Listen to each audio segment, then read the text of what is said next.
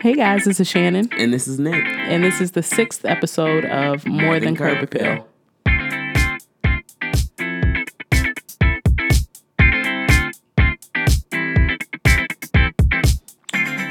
All right, so we are back with um, episode number six, Yeah. and um, today we will be talking about family and fatherhood. But before we do that, we're gonna give a shout out. Yeah, who we shouting out, babe? I don't know. You told me to do the shout out, so you tell me. Maybe we need more people to shout us out so we can shout them back out. We need more people to listen. And those of you who are listening, you need to share. Wait a minute. I'm gotta not be so mad. I'm not You mad. gotta be so aggressive just saying. folks. Thank you guys for listening. Thank you for listening, but you got to share too. Make sure you share on social media. Wow, you were making me be Spice this. I see. anyway, shout out to all of you. That's who we shouting out today. All of our listeners and all of our supporters who we appreciate. Yes. And we would also appreciate if you shared our podcast to more folk. yes. Because it's all about people listening and enjoying and Growing. growing. That's right. All right, so before we get to the topic, I just want to talk about us. How have you been this week? Tell us about your week. I've been stressed this week. This is the first. No, I'm sorry, I'm lying. This is the second week back from spring break. Um, I had a lot going on. I had to prepare my kids for my final spring concert, and um, that was very rigorous. But we completed that concert last night. It went very well. Um, and I'm very proud of my kids. And so I took Friday off because I deserve it. Did you tell your team you was taking off? I did. oh. I told them I because I just decided, and I told them, and I did it. And I'm very glad about it. And the kids deserved a break. I didn't even leave any plans with them. Just That's marvelous for a substitute teacher. yeah, I, I put I left movie options. I have movies and. Did you chill. describe how they go in, where to find the DVD, or wherever No. the stuff may be? No, but my department chair is a superwoman, so I'm okay. I kind of put it in her hands. I felt safe in doing that. And she kind of like was like, okay. She was like, yeah, don't worry about it. It's like, okay. Cuz it was it was like maybe close to 3:30, 3:45 when I had made that decision. Like school was well over and then we had just ran into each other in the hallway and I'm like, yeah. she was like, yeah. I was going to ask you. I was like, yeah.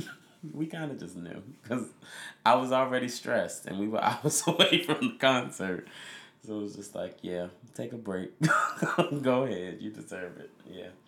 And I got one more week to push through. Um, we have All City next weekend, and I'm one of the conductors. And I have to get my kids ready for the other conductors and all of the music. So we're preparing for that next week, and then we are done for the year.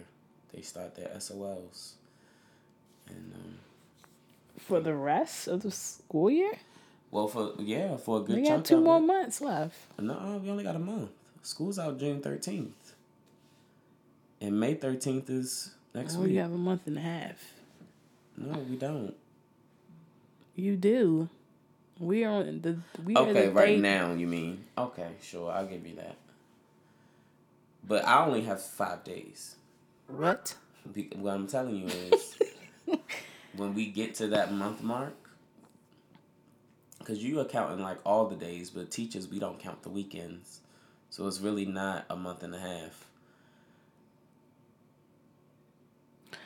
Okay. Good for you. How was your week? My week was um it was whatever. I was actually kind of upset. I was supposed to have I think I, I was supposed to do two things this week. Oh, I went to court because I got subpoenaed. Right? Because um I don't think you can talk about it. for real. it's not closed. So don't get don't get locked up. Seriously. Seriously. I don't know to be true. I mean, my my extent of knowledge is how to get away with murder and scandal. But be careful. Well, I'll just say this. I used to work at Hertz and let's Something went down. let's just say cars are a hot commodity. Okay. okay, there you go. Um Yeah. So I went there, did not go to work because I was subpoenaed. And um, they did a continuation on his case, which means we didn't even start the case before they was like, we're going to do another day. So we're going to come back. So I was upset about that. So I didn't make any money that day. Um, and then Wednesday, did I go to work yesterday? Yeah. So Wednesday, um, I was supposed to be meeting with someone to do uh, pretty much an audition for a church that um, I want to play with. Supposed to meet with the lady, but she ended up calling me and telling me how much it was, and I was just like, you know, I'm I'm good on that. um, and so we just decided to meet another day. But good things did come from our conversation because um, there may be something in the works for um, some future gigs. So my me- my week was okay. And other than I, I played with your students who seem to love me, Oh, yeah. by the way. My students like love Shannon. They gave her an an a roaring round of applause. okay, that's what you heard, folks. Like I couldn't even introduce her without all of the snickering happening in the audience by my students who was sitting down and the students behind me on stage. And you could tell it was like maybe 90% of them knew, but there was like a 10% that was like evenly mixed in that did not know. So when I said it, that's when everybody, I heard somebody behind me go, I told you, I told you. I'm like, y'all on stage, be quiet. Oh, wait. All right, so let's go ahead and get into it. So today we're talking about family and fatherhood. Um, and pretty much I just want to go through our lives Okay. and and the impact that, you know, our family and fathers may have had on us. Um, so I'm just going to start with some childhood memories. Um, I do remember well, when we was growing up, I was pretty much under my mom's wing all the time. And Constance's sister was under my dad's wing all the time. And so I used to get jealous because I didn't know that my sister and my dad was that close until she like threw it in my face one day like you need to hurry up and go to dad go to bed because dad and I go get ice cream when you go to sleep. Oh my goodness. And I'm like, bro, Wow. that's messed up. So I tried to stay up because I'm like, I'm going. right. I'm going. Okay. There was one time we went to um Styles by Right. What's that? It's a um you saw my face. it's just a gas station. Okay. Yeah, we went there. And my dad that that was his store. That's the store he went to. That's the store he played lottery at. Uh huh. That was the store. He knew everybody. And um he took us one time in his black Chevy pickup truck. We went to the bathroom because sister had to go to the bathroom. She locked us in. We In used the, the, bathroom. station bathroom. Mm. Yes. And it wasn't like a a knob lock. It was one of those old school ones where you got to lift it up, And slide pull it to the side. the yeah. so my sister's four years older than me. So at this point, we're probably like nine and five, I would say, or maybe ten and five. And so we finished using the bathroom. We wash our hands, and sister tries to get out the door, and she can't figure it out. She locked us in Just fine. perfectly. okay, nobody. Okay, getting out. I don't know what happened. She forgot. She forgot. And so she's like literally banging on the door, screaming at the top of her lungs and crying because low key my sister is claustrophobic. So she don't like to be in a place. And if she wasn't before then, Okay? that's probably what started it. So yeah, so she was banging on the door and I could hear my dad like just turn, like, just pull the lock. And my sister could not comprehend. So I literally walked up to the door, as smart as I am, thank you, and just pulled the goddamn lock, sister. That's all it was. That's it. That's it. And I can't because she's slow. This is her whole life. That's how she acts her whole life, bro. We're going to get into the parental relationships later, but um, I was raised in a single parent home by my mom. And myself and my two siblings, we were latchkey kids. What? That's a term um, that people use when you are like, um, when you're young and you have to have a key, like at a young age, a key to your door, because you would be home alone a lot of times.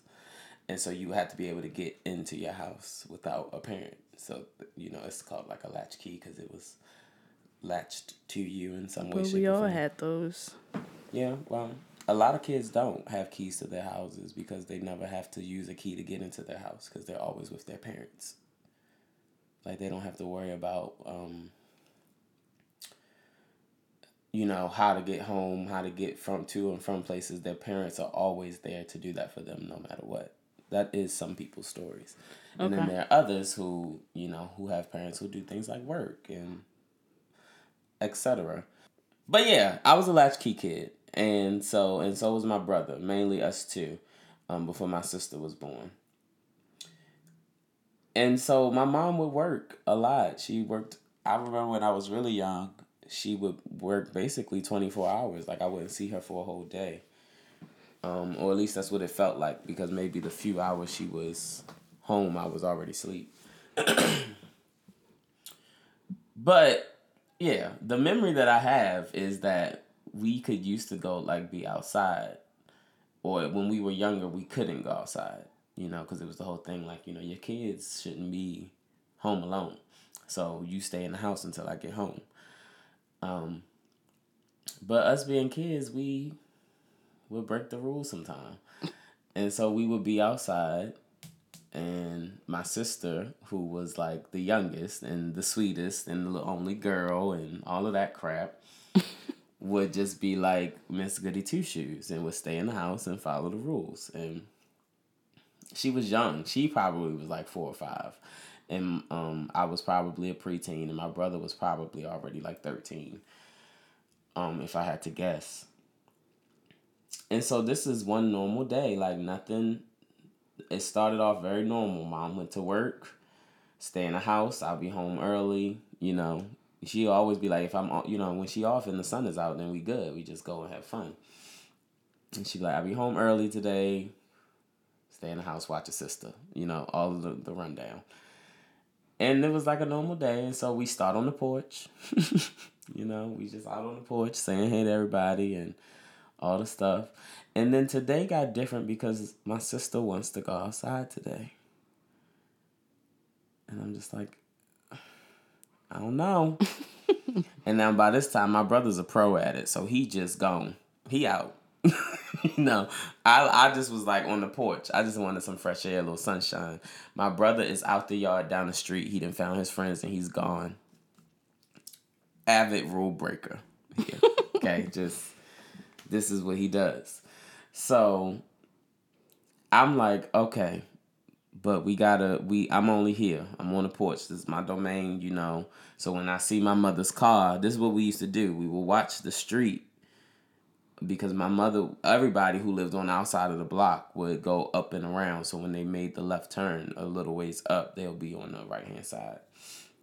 So we would watch the street at the intersection to see if our mom's car passed. And then we would just truckle in the house because we were already right there on the porch right? And so my brother has, like I said, he was always breaking rules. So at this point, he had already had the back door unlocked. Because there would be times where she would be pulling up and we would have to yell in the alley as loud as we can and he come running three blocks down. That has happened successfully multiple times. and so, like I said, this was just a normal day. But I have found myself like a few houses down. How you get there? I thought she was on the porch. I know, right? I was on a neighbor's porch. You are good at this little Yeah. twisting stories and stuff. I can't remember how I got down there. Because now that I think about it, it was yeah. Mm-mm. Mm-hmm. But I I was down a few houses closer to the intersection, mind you, and so I see my mother's car She looked back. She looked in that mirror. pull up. Like I missed her. I mind you, I'm at a house closer to the intersection. She pulled up. She's not Yeah, coming no, through the intersection. She's not anymore. coming through the intersection. She's pulling up to her parking spot, a few houses up in front of our house. And I'm like, oh crap. And I have my sister with me. So I said, come on, sister. I grabbed her by her hand and I said, follow me. And so we are crouching because everybody has clear see through gates. And I'm just figuring if we stay low, she won't notice us. Right? You, I'm young. so I let her hand go and I turn, I bust the right because we're near the end of the block. So my thought is if we can get to the end of the block and up the alley, we can run through the back door and we'll be in the house. Um, so. So that's my plan. So I bust the right and I'm like, come on, Troy, stay with me. I turn around. Troy is walking towards the van. Troy. Talking about some mommy. Girl, you missing the point here. How you get there? So you know what I did? I ran.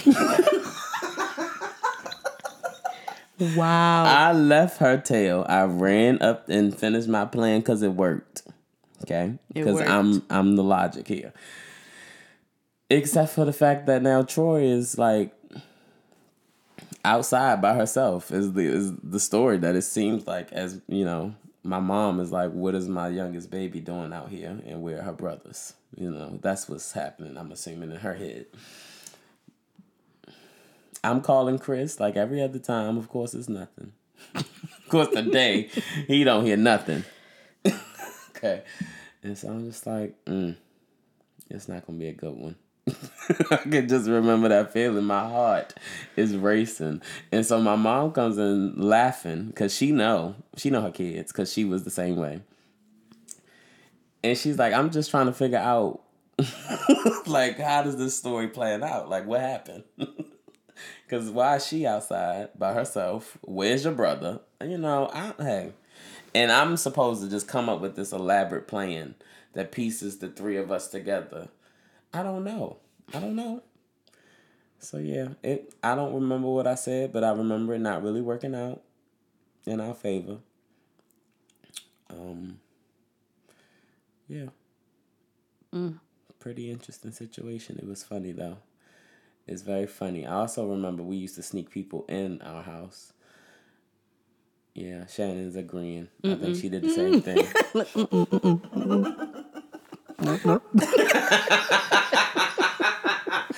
And so we would sneak out friends in the house, and one time we had our. This was just me and my brother. We had our two friends in the room. We were playing the game, and my mom came home, and we didn't know. Y'all was still in there? Yeah, and so what we did was when we heard her coming, we hid them under the bed. And it was just real regular, real normal. And then she went to the bathroom because that's what all mothers do when they get off work. That is what they And, do. and right, and so everybody knows their mama's schedule. So when she went in that bathroom, the four of us ran down the stairs like a herd of cows, Dummies. which is what me and Chris normally would do. Oh, okay. And so, like normal, she would just cuss us out from the bathroom. Stop running down my stairs. And it was a suc- successful. Problem was when we got to the door at this time, our friends' mothers are on their porch looking for their kids. And so they had to like army crawl out the door. And What is they- going on? They popped up on the porch. Like we was just hiding from y'all. We was just kidding. Hey, we right here. It worked. It was successful. That's crazy. Kids and be more. So anyway, we're talking about family and fatherhood. Um, and so that was a snippet of our childhoods and the things that we did. Good times. Yeah. But um times did get a little dark. er. oh yeah. And um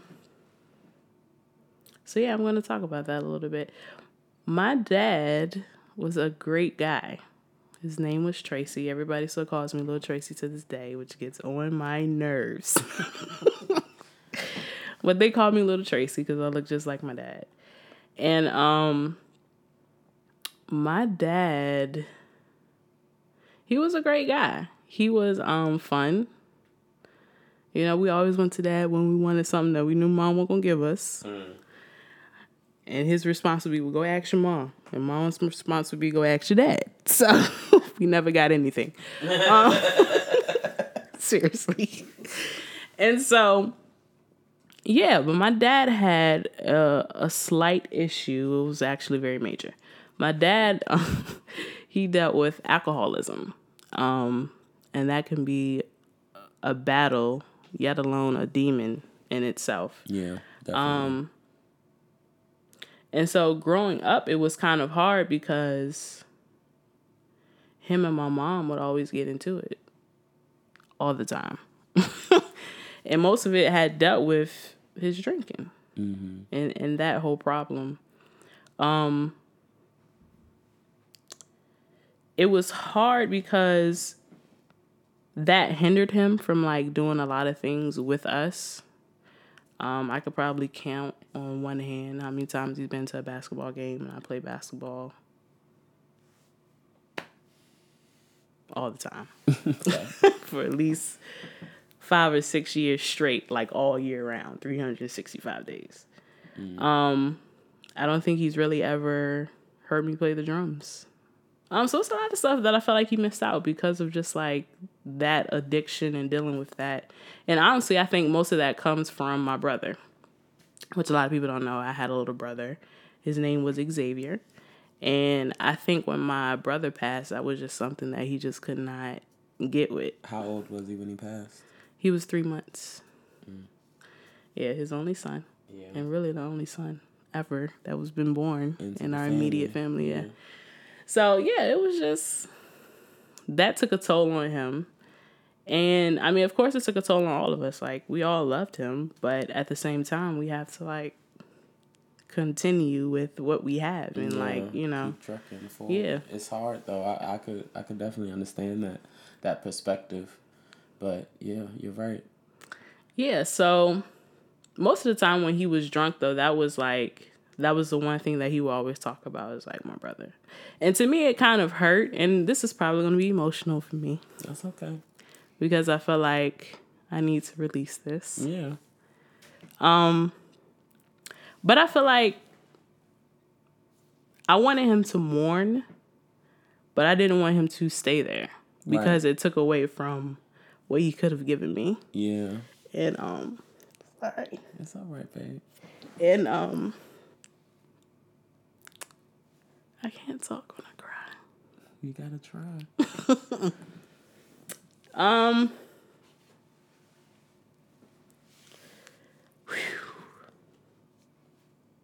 Babe, stop looking at me. What am I supposed to do? Okay.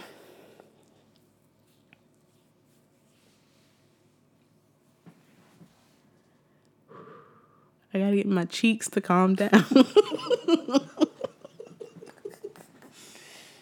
Cause they up here. Okay.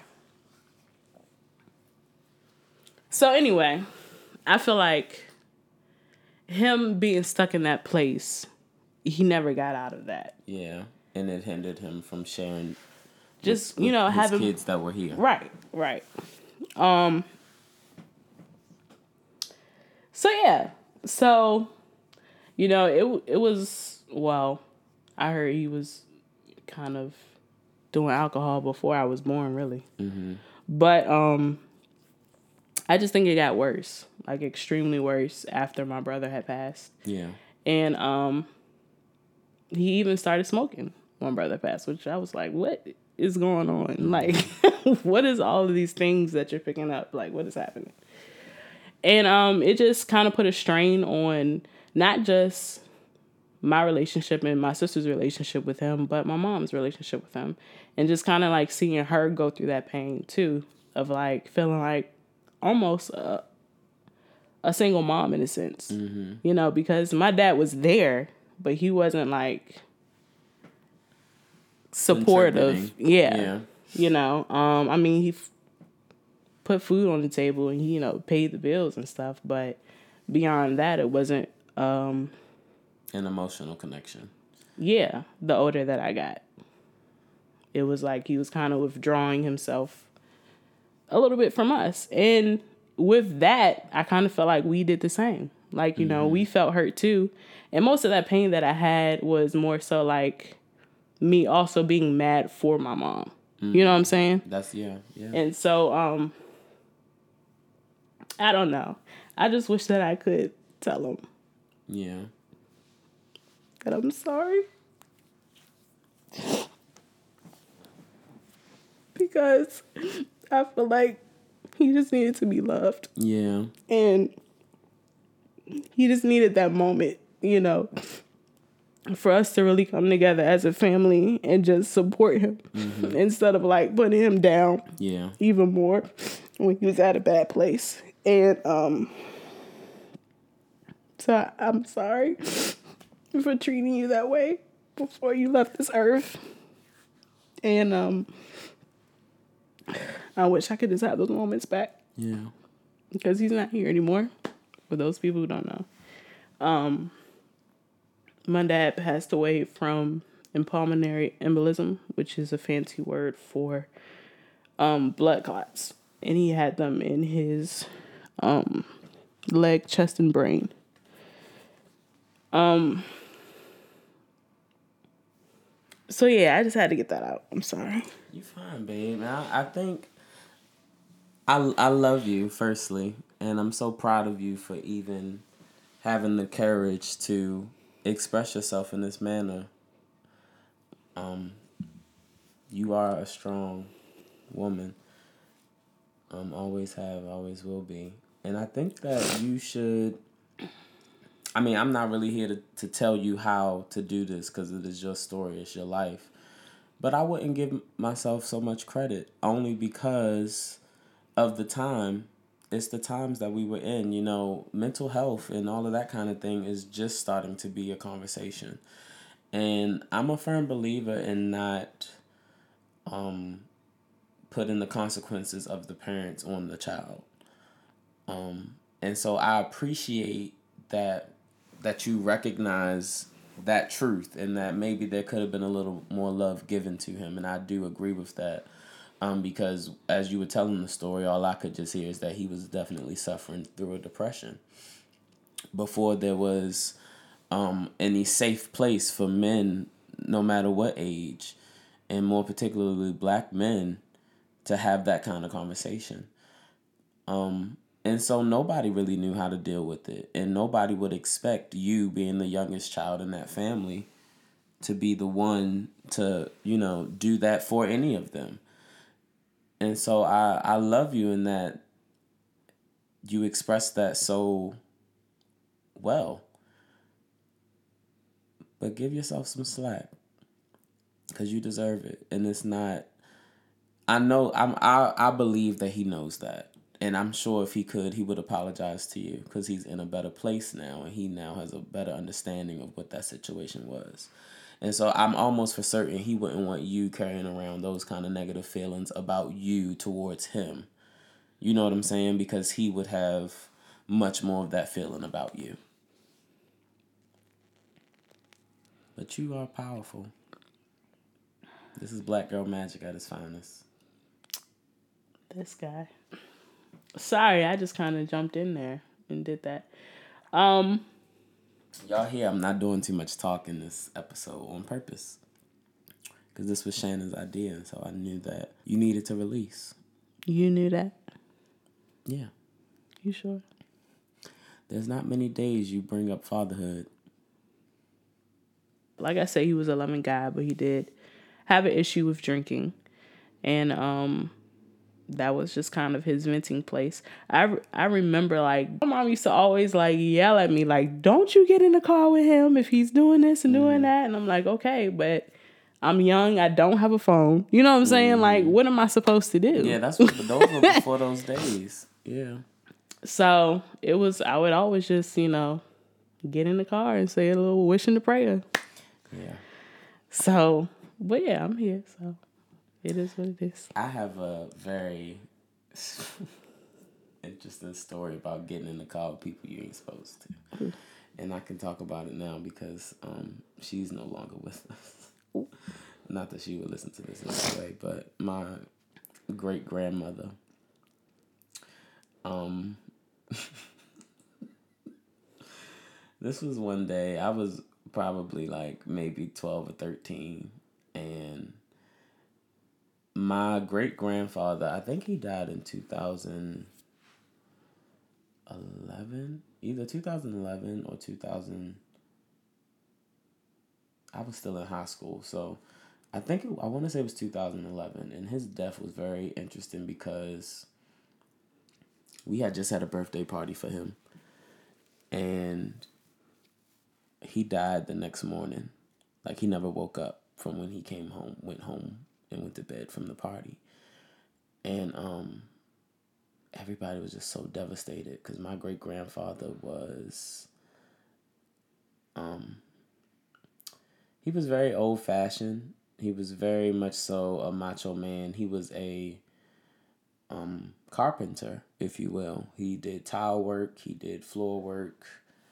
He um, he actually built a whole section of a house, an a, a add on to his house. Um, but yeah, when he passed away, the family just and it really hit, my great grandmother really hard, and so this was right around the time right before her, I want to say her second, her first stroke. This was right before her first stroke happened because that's when she stopped walking. But when she was still walking and moving around, um, she was like, "Yeah, we're gonna go shopping and get you some jeans." And so I was just like, "Okay, cool." Go get some jeans. Why? Why not? Sure. All right, sure. And so we were about to leave the house, and she had invited my brother, who was in the room watching TV with my cousin, and they were both like, "No, I'm good. So I was in there with them, like telling them, like, oh yeah, we we about to go shopping, and she said you can come if you want. You get some jeans. And so my cousin was like, I wouldn't do that. oh my god. You know, that just don't seem like the smart thing to do. And he's like, probably a good decade older than me, close to. No, definitely. Well, I would say like eight years, eight or nine years. I'm not really too sure on the number. But yeah, he was like not really the smartest choice, my guy. Don't do it. And so my brother heard that and was like, "No, I'm good." Because at this point, she's now at the door, like, "You coming?" And he's like, "No, I'm good." And so my great grandmother was my heart, and still is. And so I went. I'm like, "This is my road dog." Okay. Like what? We gonna be all right. You know how many times I've been went places with her? What y'all talking about? Okay that was a very interesting um, trip. we got there fine.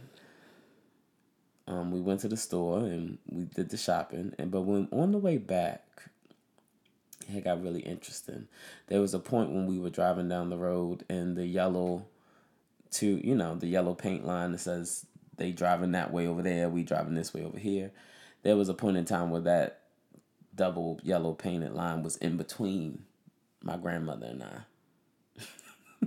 she was literally driving down the middle of the road. So that was like, okay. um, grandma. grandma. You all right over there? You and I asked her that a few times because she was swerving and I, I'm like, you good? She's like, yeah, I'm all right. And then I looked and I'm like, wait a minute like because i'm a little short so you have to like peek over the hood and she had one of them long front cars so i'm like is that the yellow line like slammed down the middle like where the the what's that thing called like the a grill not the, emblem grill, emblem yeah where the emblem sits like a imagine like a jaguar you know it has like the little the old ones had the real jaguar so like whatever emblem it was like i could see the yellow lines lined up with the emblem and i'm like mm, this is not the best. So I grabbed the wheel and I pulled her into the lane. And she got mad at me. And she was like, um, what you see over there is different from what I see over here. I said, no. We and then at this point, this is the first time I ever was like, we not doing this to her. Um, and so yeah, it was an interesting trip. And so when How we got old were you? I was probably like I said 11, 12, but I really feel like I was maybe like 14, 13 or 14. And um yeah, so as we got closer to her house, we have to go down this hill. And at this point, um this is like neighborhood area, so there aren't really no painted lines or anything like that. She's driving down the literal wrong side of the road and the back of her car knocks over a mailbox. And she has the nerve to say, bitch. Grandma, that was not a person, number one. Number two, you did something to them. Oh it. my God. she was upset with somebody. She was. And I was like, oh, wow. And so I got back, and my cousin and my brother was looking at me like, how was it? The verdict. right. What's the verdict? and I said, I should have listened to y'all, and it will never happen again. And so the next time she asked me, I told her no. And that's kind of how she knew she was grounded. Like, because I think her only way to like get in the car and drive, it won't really for herself. Because at this point, I think my grandmother, her daughter, was doing most of the shopping for the house because my great grandfather had just passed and all of that kind of thing. And so, yeah, that was funny to me. So anybody take her keys from her? They did eventually. Okay. They did and um, that was that. My story is, I think, what did that. So I'm glad I was able to tell my story for my family because they probably wouldn't have had that experience not happened. You know. I'm weak. yeah, that's a lot. Yeah, that low key happened to me one time with my dad. I was like, listen, I'm good. I'm good. No, no, you're not.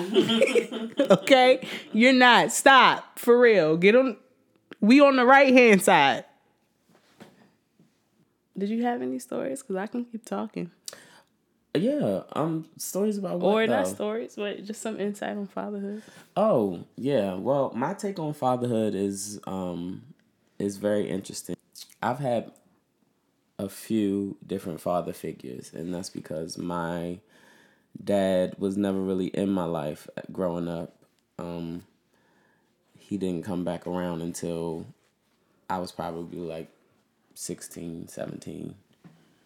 And really at that time I was fully mentally fully grown. Um but yeah, I think in in retrospect though, it gave me a more appreciation for black men in my life because I had uncles and I had like my grandfather and like my great grandfather um, when I was really young who had no problem with being that for me and my brother.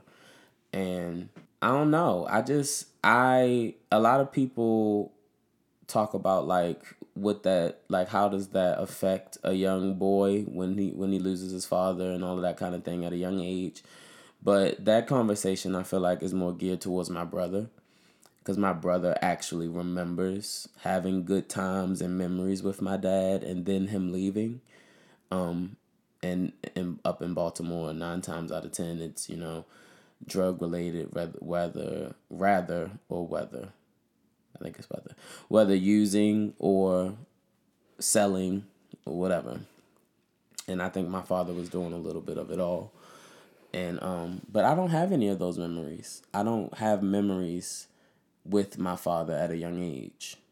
Um and i don't know if it was like i was just born when it all had happened or what the case was but my all of my memories are with my mom. And and I'm okay. Like I I grew up not really having any resentment with the man because I didn't know him. And um my grandparents were there. And I always talk about when I talk about my grandparents I'm always talking about my father's parents because I um my mom's parents my mom's mother died um before any of her kids were born. So we never met our maternal grandmother. And um we met our maternal grandfather. Um he lived down here actually in Suffolk in Whaleyville um and so we did meet him before he passed away a few years ago. But um, my father's parents always were very supportive of us, always took care of us. They really filled that void um, that he left behind. And I greatly appreciate them for doing that because we never really missed a beat. And really, that his side of the family is the majority of the family that I know and, and connect with. Um, so, yeah, that was all fine and dandy, but I had other father figures and other men to look up to. And I never really told them. It's not like something that was spoken. It was just, you know, little notes that I would check off in my mental checklist and just like um you know i like that i like what i'm seeing there i would love to do that or be that when i get his age and so yeah um when i was i don't know maybe i don't know i think i was a teenager i would probably well no i think i was younger than that i think i was probably like 11 or 12 for real um, is when I was introduced to my godfather. And um, he was just very different. Um, he lived farther out. He he was a really nice guy. Um, real cool, calm, and collected. Um, and I then I met his daughter, who's my god sister, and we were just a nice little family. We would hang out on weekends and stuff like that. And yeah, it was a fun time. And I remember like really enjoying myself and being around his family and all of that kind of stuff. But as I got older and like went into high school, those connections stopped or slowed down rapidly. And I kind of really didn't think anything of it. We would like text and talk and that kind of thing. But as I got to college, like the communication just stopped abruptly, and my mom, um, would call me and we would have conversations about it, and she would just be like, you know, um, you should really call him. You should really talk to him. His health was failing. He wasn't really doing too well, and so there would be times where I would reach out and I would talk to him, and um, we would have nice communication. And then you know that was it. And so i just grew to a point where i i stopped. And um i would find out on random occasions that he and my mom like kept in contact. And it bothered me because um i felt that we had established an actual relationship. You know he was my father. Um and he took he filled that void um i wouldn't really say completely but to a to a substantial degree. And then he stopped on his own accord. I feel like, you know, and I, I had to have that conversation. It was low key kind of like an argument with my mother because I get the whole concept and going back to your story and, you know, wanting to do better and wanting to be more in that given situation. But I cannot take on the weight of an adult's actions especially somebody older than me. And now that I am a full grown adult, I did not feel the need to chase behind a grown man. Like, I don't need anybody to. I'm not begging anybody to be my father. You know what I'm saying? I, that was never my story because, like I said earlier, growing up, I was fine. You know, I had my mom, I had my siblings, I had my aunts, I had my uncles, I had my grandparents and my great grandparents and my extended cousins in every which way. And I had a solid family and I was okay. So that was never really something that I quote unquote longed for.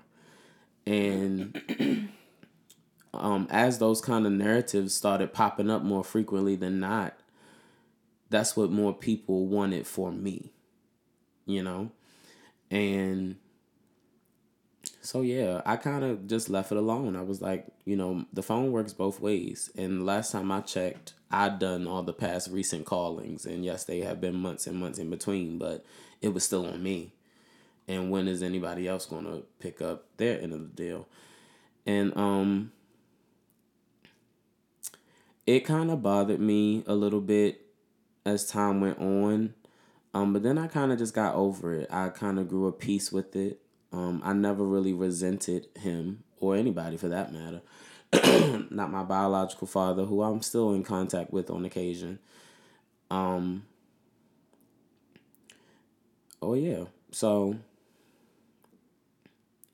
my godfather wound up passing away earlier this year.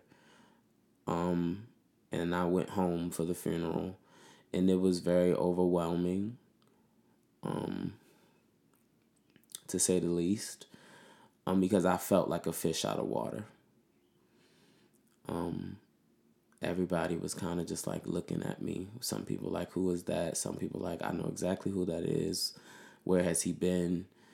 how are you you know because he brought me around his entire family oh a decade ago you know um and so yeah it was just very weird. It's very weird. Um because myself and his daughter are it. And um yeah. I appreciate that side of my family. I love them dearly. Um, and I'm to do better at trying to communicate with them because they do want a relationship with me. Um, and so I'm fine with that. But I could not deny that I don't even know if I felt guilt. Guilt isn't what I felt, but I felt a way in that they're trying harder than he did, you know? And that's what kind of was like, okay, I'm I'm glad that I'm able to deal with my emotions in a way that kind of gets me to solutions a lot faster than most people. Um and I don't know what that is. I guess that's the the empath in me. I'm very I'm very empathetic and so I felt I felt the the love that I'm sure he had for me that was never shared through them. And um I was content with that. And so yeah, I've had a few dads, if you will, and um yeah i do remember a few years ago when because my brother like i said earlier his, i don't he needs to seek some counseling i feel like with my father and him. But um there was a time where we both kind of were just like i don't want to deal with him. I remember when he first came back like i said when i was like 16 17 at this point my brother was a full adult 18 19 and um he had just got out of jail.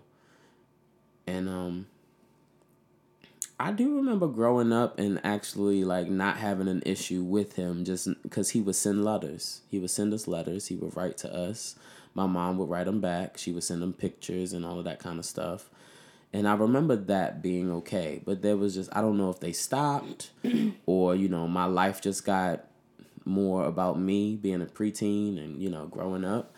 Did but, he serve time? Like, yeah, he served. I'm a, saying like at a long yes, period of time. a length of just... time. No, he served a length of time. I'm oh. talking maybe, I don't know, maybe twelve years, maybe thirteen, maybe more. I don't know. I feel like there were certain times where he would get out, but he wasn't living here. He was in Georgia. Um, he got out, and then he moved to Georgia for a little bit, but then he went back and then had to serve like another five, another six, or something like that. I don't know, but he wasn't here. That's what I knew. Um, but yeah, when he came back home for good, it was just like, okay, what you want from us? Like a party? Like, all right, you know, we living our lives. We got this as a solid routine now, and you are not in the equation and we kind of made that clear like and that was probably one of the first times me and my brother saw eye to eye like instantly. Because it was like what what's not about to happen is we about to come in here and act like everything is just fine. Like we can't do that. We don't we don't play that phony game like that. Mm-mm. and it was to the point where my grandmother had to sit us down and she kind of was hot with us because it kind of felt like we were denying him and she was like, and if you deny him, then you're denying me, in a sense, because, you know, he's my son. And if he was never your father, then you would never be my grandkids. And that's the reality. And, you know, from that perspective, it's like, okay, yeah, I'll get that now. At the time, I wasn't really trying to hear it. Um, but I respected my grandmother, so we did calm down but at the same time, you know, I don't think anybody really cared about how it affected us as his kids. Um, looking back on that now. and so now it kind of I'm really my brother. He doesn't do much talking, ever. He's not a man of many words. He has a son now. Um, I couldn't really tell you on what the relationship is between his son and our dad, because um, I don't know. Um, I have seen them share small words together. He seems like he's okay, but I can t- I know my brother, and you know there's a lot of things that he needs to talk to somebody about, because that man is crazy, just like the rest of us. But I kick it to my father straight. You know, I really don't. I I respect him as a man. Um, I respect him as my father, but that's kind of it for me, and I really don't have no problem saying that um, because other than that, there's really no relationship there. Um, and and at this point, that's at fault of both sides because I'm grown and he's grown, and it is what it is. Um, he don't call my phone. you know what I'm saying? Like I, I'm not. I'm really not tripping about it because at this point, I've I've firmly made that decision. Like I'm for the people who are for me because that's all I really have the space, mental space, and heart space to cater to. Um, and he just does not make that list, unfortunately.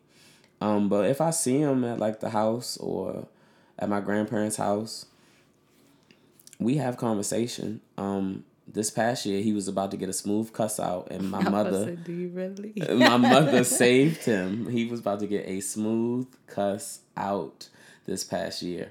Because him, my aunt, his sister, and his father, my grandfather, all three of their birthdays are in December. And they are like the the two weeks well, the week of and the week before Christmas. They all fall in that two week span. And so I always try to make sure, you know, I tell them happy birthday. But this particular year, I did not tell my father happy birthday. This was December of 2018. And so um, at the Christmas party that my grandmother had, he had kind of like rolled up on me as we were I think we were congrat or giving my grand it was actually for my grandfather that's what it was because my grandfather's birthday is after Christmas I think. I can't remember. It's either right after Christmas or right before but I think it's after Christmas. And so my grandmother had a party for him. And we were you know just celebrating my grandfather and I forgot how the conversation started, but basically my father had rolled up on me and was like, "But you ain't say happy birthday to me this year." And I kind of looked at him like, "Nigga, please." And that's kind of where I was and I was it, he was like getting on me. Like, like low key, legitly, like no, it was not a tease. He was legitly trying to reprimand me. I'm 25 years old. I'm a grown ass man. Number one. Number two it had dawned on me like, nigga, you didn't call me on my birthday. And that was in April. And I turned 25, which is not a big deal. I mean, it is a big deal, but it is not common for the black man in Baltimore to see 25. That's an accomplishment. Like, I had a lot of people reaching out to me on my 25th birthday because they know that we've lost friends at 12. We've lost friends at 14. We've lost friends at 16. Like it's a major accomplishment for a black man in Baltimore to make it past 25, let alone see it. And you didn't call me at all. I got nothing, no belated, no nothing. And so I was about to light the flame on his ass before my mother stepped in and was like, nigga, please. You know? like more or less. She ain't say those words exactly, but more or less that's what that's how she summed that up. And I said, Man, you better get him. And that's all I said. And I walked away and finished drinking my beer because he forgot he don't know me like that. That's what he forgot, and and a lot of people don't know. Like I'm not I'm not the one that's gonna come out there and cut your neck. But if you step to me, there's a whole different person that you don't know that I don't let out often that you really might not like. And it's really it's no respect of age or difference. Unfortunately, I really wish I could say, "Oh, I'm respectful to my elders all the time," but I'm not because at that point I, I feel like my mind is way beyond its years. I'm not the wisest, I'm not the smartest, but I respect people on the regular. At at base minimum, that is my number one go to is to show you respect. And so when I don't get that, when you when you choose to you take the option to show me disrespect on purpose, you're gonna get a lashing that you were not prepared for. And that's what he almost received. he almost received a serious lashing that he was not prepared for. And it was it was probably going to ruin the party. it was probably bound to catch somebody's ear and just be a whole thing. So I'm glad my mother saved his life. I'm glad she did that. I can't. she was she I think she literally said boy bye. I feel like that's a direct quote. I can see her doing Yeah, that. boy bye, like stop. right. And we did walk away together. Like we not even about to do this. We not. Y'all are funny. I can't. But yeah, that's my that's my situation. So do you think well, I'll say this.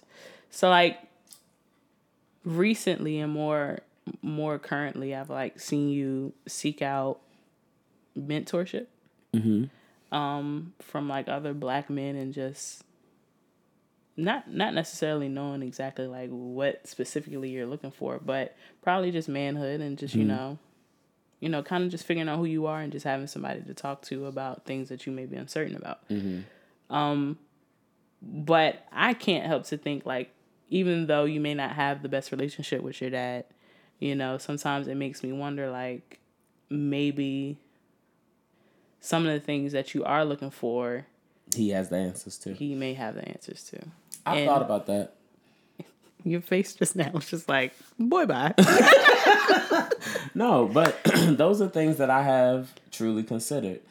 Um, but I go back to just how we were raised and how we were brought up, and I'm not talking about just me and my brother, but I'm talking about um the culture of the black boy and the black man is so tainted, in my personal opinion. And that's no slight to my mom or any any black mom raising black boys, because I don't think that has much to do with it. But it actually, I think it actually comes from a man to man interaction, and whoever started it, I don't know. But men don't talk about serious, real topics. At least they didn't. Um, I think it's happening more and more now, but not even what, not even seven years ago, those kind of say kind of conversations weren't really happening, and I would have loved to have those kind of serious talks with my dad about any given topic, but he's not the type to open up. He and my brother are exactly alike, and my grandfather. All three of them are um, men of few words, very few words. Um, my grandfather is still very quiet. I've known him my entire life. yeah, I don't really hear him talk. He doesn't talk when I say hey on the first Yep, he'll say hey, he'll smile, laugh, he'll have a good time with you, but he doesn't say much of anything. My brother is the exact same way, and so is my dad. And I remember vividly trying to have those kind of moments with him, and they would just go the completely wrong route, or he would say some of the dumbest stuff to me. And when I say dumb, I mean comments that may be deemed I don't want to I want to use the word inappropriate, but I don't want it to take like a dark twisted tone cuz I don't mean that. I just mean literally not necessary for the given conversation. Um and I really wish I could put like an example on it, but he was one of the first people that made me realize how conceited the human race is. And that's not like a slight to him, but just to say like people love talking about themselves whether they realize it or not. And he was one of the first people that I could like bring up an issue to and he would just circle it back to himself. Not really on an advice path, but just like listen to this story about me. Mm. And that had no weight to me. And so I don't know. I kind of just I feel like I tried those things, and that's what I didn't tell a lot of people. Like a lot of people kind of just look at my stance on the situation and think, "But you never gave it a chance." But a lot of people don't know. Like I do my own experiments by myself. Like I don't need anybody's permission to figure shit out. You know what I'm saying? And I and that's a mentality that I've had for a very long time. And so people just see my stance, but they don't know the experiments that I went through. Like actually trying to have that relationship with my father, actually making the decision to say, you know what, I'm going to actively not feel like my brother feels. and try to go the complete opposite direction and give him a chance and let him in and all of that. I did all of that. And it came back void. Um and so yeah, I kind of just packed that experiment up and boxed it away and that was that. And I'm fine with that. Um because I just feel like he I won't say never, but it may take him a while before he's ready to actually open up on his end to even receive those kind of serious conversations. And I wouldn't mind having them, but he just has to be prepared for what they are because I don't see them happening anytime soon. And by then, I'm going to be a full grown man with a full family and everything plus. And he. And that's my fear, though. I get you, but I what I'm saying is it's not on me. Like I would have those conversations today, but I know he's not ready. And I don't know when he will be. And I'm not holding my breath. Because that is the mentality of the black man, especially from that era, that era, that age range. You know, you can't tell them no wrong that they, you know, you can't tell them nothing. And when you get into anything that's emotional based, they run and they defer and they make excuse and they literally lash out. They some men become aggressive because they just don't know how to deal with their emotions. And then they feel challenged because it's coming from another man who does. I've seen a lot of that, those different scenarios. And um I'm just not here for it. I'm not here for that mental battle because that is a draining battle. That makes me feel like I'm fighting a losing battle because I know he's not prepared. I mean, understood. But have you been that direct with him? Like, this is what I need from you right now. Well, that's interesting because I don't never I never really felt like I needed anything from him. That's probably something that I need to assess and see if I do. I don't know if I do. Maybe I do. I don't know what it is. I don't know. You know what I'm saying? That's not something I thought about truly because I never really thought that I needed anything from him. Like I'm fairly successful given my current you know my previous situation or how I was brought up in life. Like my family tells me all the time how proud they are of me. I'm the only child of my mom that's not living in the same state, let alone the same city. Um, you know, with a house and a car and a job and you know health care and benefit you know that's considered successful to them it's not considered my success they don't they some of them may know that all of them probably don't but to them i'm i'm successful i'm well off um so yeah i don't know that's an interesting thought yeah my fear though going back to like you know, having a family is like I don't really have that grandparent thing that I can give to them. You know what I'm saying? No. Like, I don't know. My dad's gone. Oh, right. Okay. My uncle is gone. Mm-hmm. You know what I'm saying? And recently my grandfather just got diagnosed with something. So I don't really know like I won't they won't have that father sense love coming not coming from you. Like you. a grandparent's love is totally different. I feel you. You know what I'm saying? And so I just don't want it to be just us. Mm-hmm. you know what I'm saying? I, I want it to Are be. Are you a, fearful for our, our, future children's tribe? No, I think they'll be fine. Oh, I'm just I'm, asking. Yeah, I think they'll be totally fine. But I still want them to experience at least what I, I was able to experience in the love that I had. You know what I'm saying? And um, physically, mm-hmm. I won't be able to do that. Right. No, I feel and it's kind of left but what, you. what I implore to you is, I would love for them to feel that as well. I would love for my kids to feel the kind of love that I received growing up. But then I bring back to the point. None of those father figures were around during that. So I didn't necessarily need them in the picture to feel that because I had a lovely childhood and I don't really feel like I missed out. And that may be because I never had it to experience. But I honestly don't feel like I missed out. I feel like my mom did a great job raising three kids. I feel like um we never really wanted for anything, and if we did, we understood why. Um, and I'm I'm okay with that. I don't know. I feel I I now kind of feel bad, but no, it's not to make you feel bad. Yeah. But like I understand that you're trying, mm-hmm. or you have tried. Yeah. You know, and I haven't. I have not physically experienced you trying. Right. And so that's why I kind of push it because I had it and I don't have it. Right. You know what I'm saying? Right. No, I feel you. And so, I mean, it is what it is. If he's not ready, then I mean that is what it is. Like you can't make him ready, but right. me personally, I just don't want you to stop trying. Because the moment that you stop trying, he may be ready. Got you. That's valid. That's definitely valid. And I think we've had this conversation before. And I'm not I can do that. I have no problem with doing that. I don't know what that looks like today, if I'm being honest. I don't either. I don't know what that looks like today because people have to grow. you know what I'm saying? There has to be like marked time of progress. And in order to have that, you got to put in work. You know, you got to put in the work to have more than curb appeal. For real. And that's and. No. you really do. And I don't know if that time has been put in.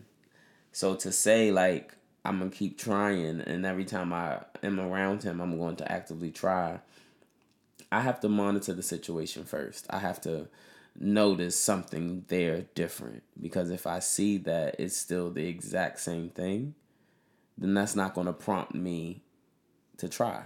Only because who you are is who you are. okay, I guess my point mm-hmm. is that he wasn't around. Mm-hmm. So him being a father, he does not know how to be.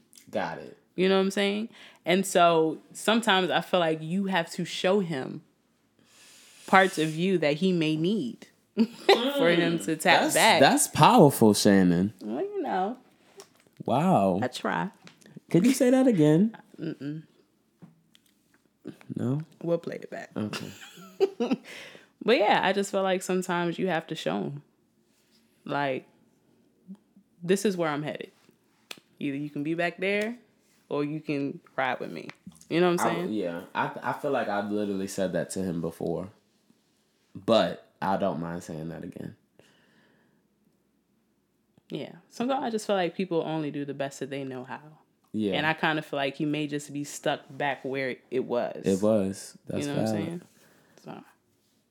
But then, okay, I I completely agree with you, and I'm actually inspired to try and be better. But there's also, like we talked about in the last episode, human flaw. And everybody has the power to choose.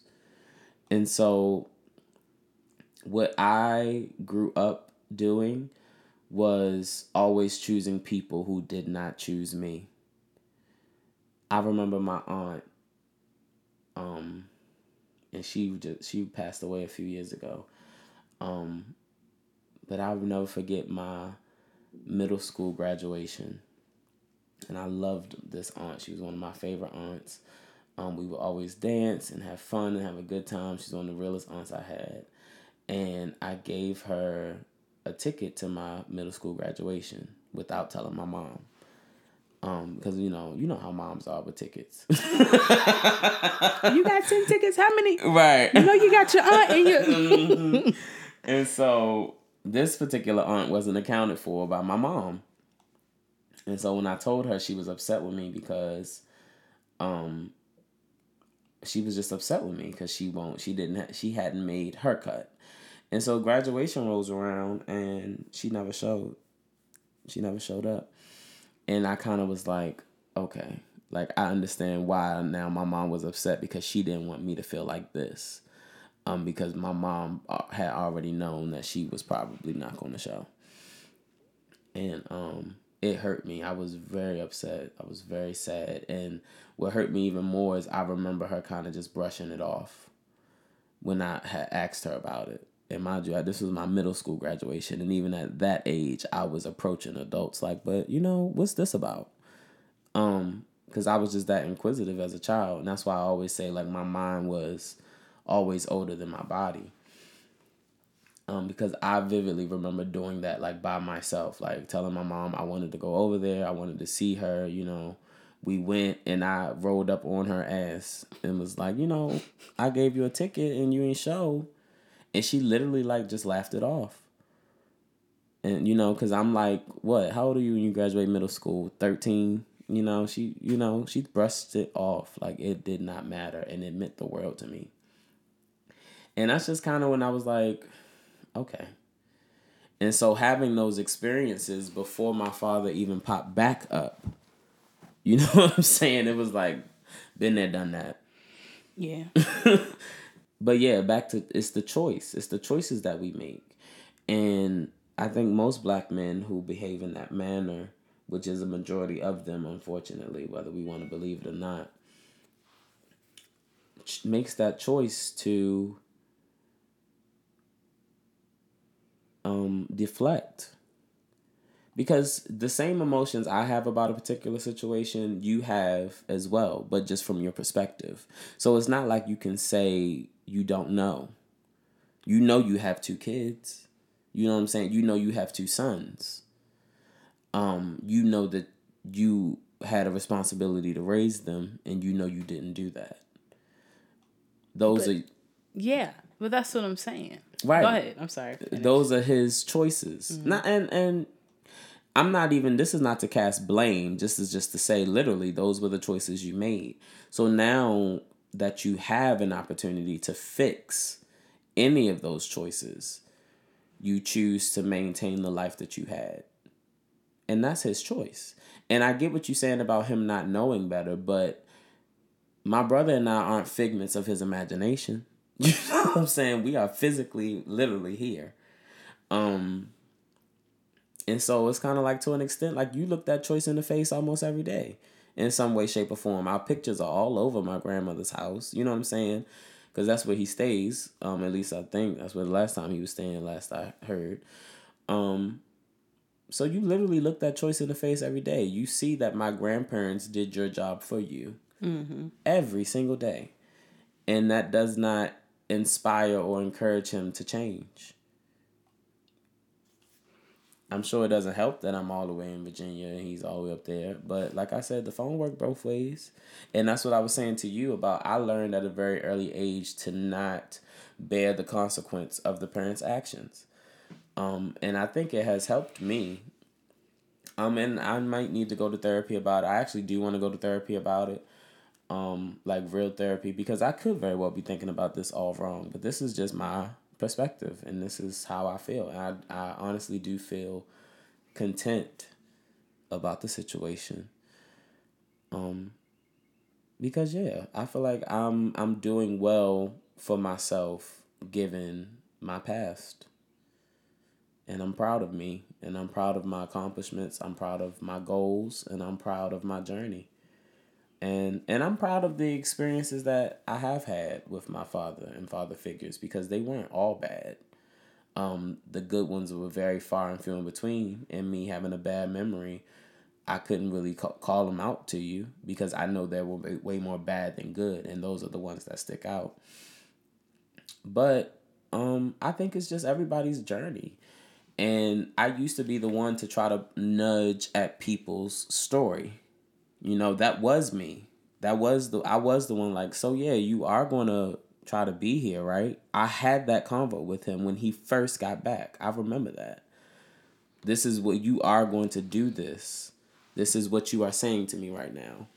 Like this is something you are going to actively try and do. To try to get him to rewrite that narrative. And he refused. It was silent, you know, it won't like he said, Hell no, fuck you, I ain't doing that. But it was a very quiet defiance that took place and that led us to where we are now. Mm. And I don't resent him or anything like that. I said that earlier, but yeah, that man is grown. He made his own choices, and I'm grown and I'm going to make mine. Okay. All right, so the takeaway today, I would say, is that family is important. You know, the memories that we um, came up on, they mean a lot to us. Um, and that you know your family plays a big part in your narrative. So, you know, when you are raising kids, make sure that you're doing the best that you can. Um, show them support, show them love, be in the moment. Um, and if you weren't able to be in that moment when they were growing up, do the best that you can to play catch up. Yeah, definitely. I think another good takeaway is to just remember that you are growing human beings and that the little babies turn into adults and they follow behind your example. Check on your people.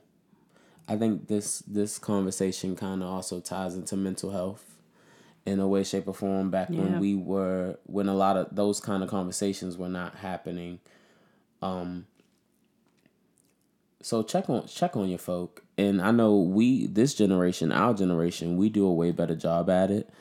But the older the older folks the seasoned saints need to um do the same because they were the ones at our age not having these conversations. And they should have. What's your music mania babe? My music mania is an i think he's an indie artist. Oh. Oh. An independent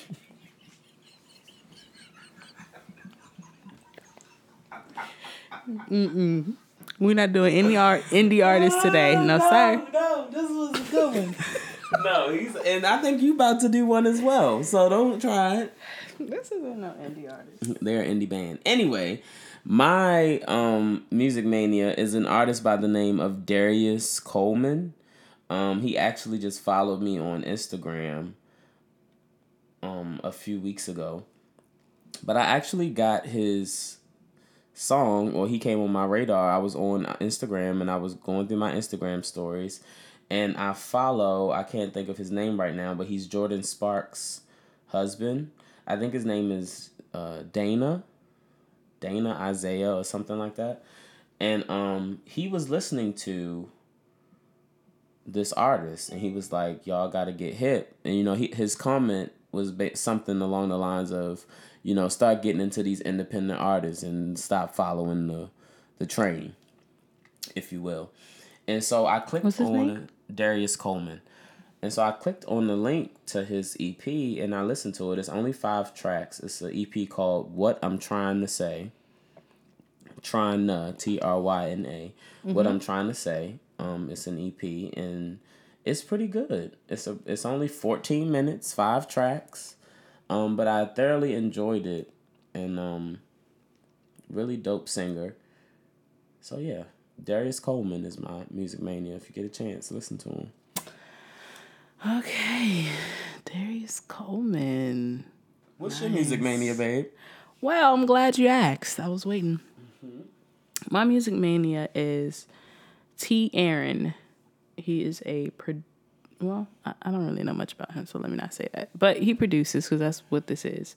Um, he takes original tracks and then he um, illustrates it a whole nother way, honestly, from what we're used to hearing. So I'm actually going to play something because I don't think you'll ever hear this podcast and we may not get charged for it. So give me one second.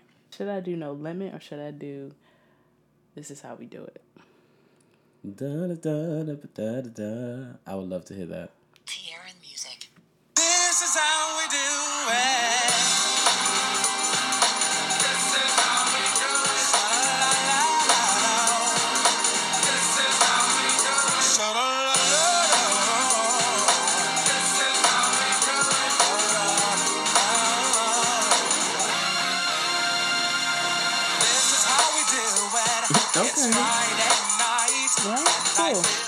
that's only a snippet, but yeah, that's really nice. Yeah, it's like pretty that. dope. So I've been listening to all of his stuff. I kind of been nitpicking through it, just doing things that I um we're listening to songs or the titles that I know, and stuff. Um, but he did the thong song. I like that one. That was pretty cool. He did um, partition, a no limit. Okay, and, and where can we find his music? Is he you can Apple find music? his music. No, he's not on Apple Music. Thank you. He is actually on Bandcamp. Ah, his name is T, just the letter T, Aaron. A A R O N. Aaron. Yep. All right, so Thank you so much for tuning into episode Yes. six of More Than Curb Appeal. Please remember to share. As Shannon said earlier today, she was a little um attitudinal not- about it. I was not. Okay.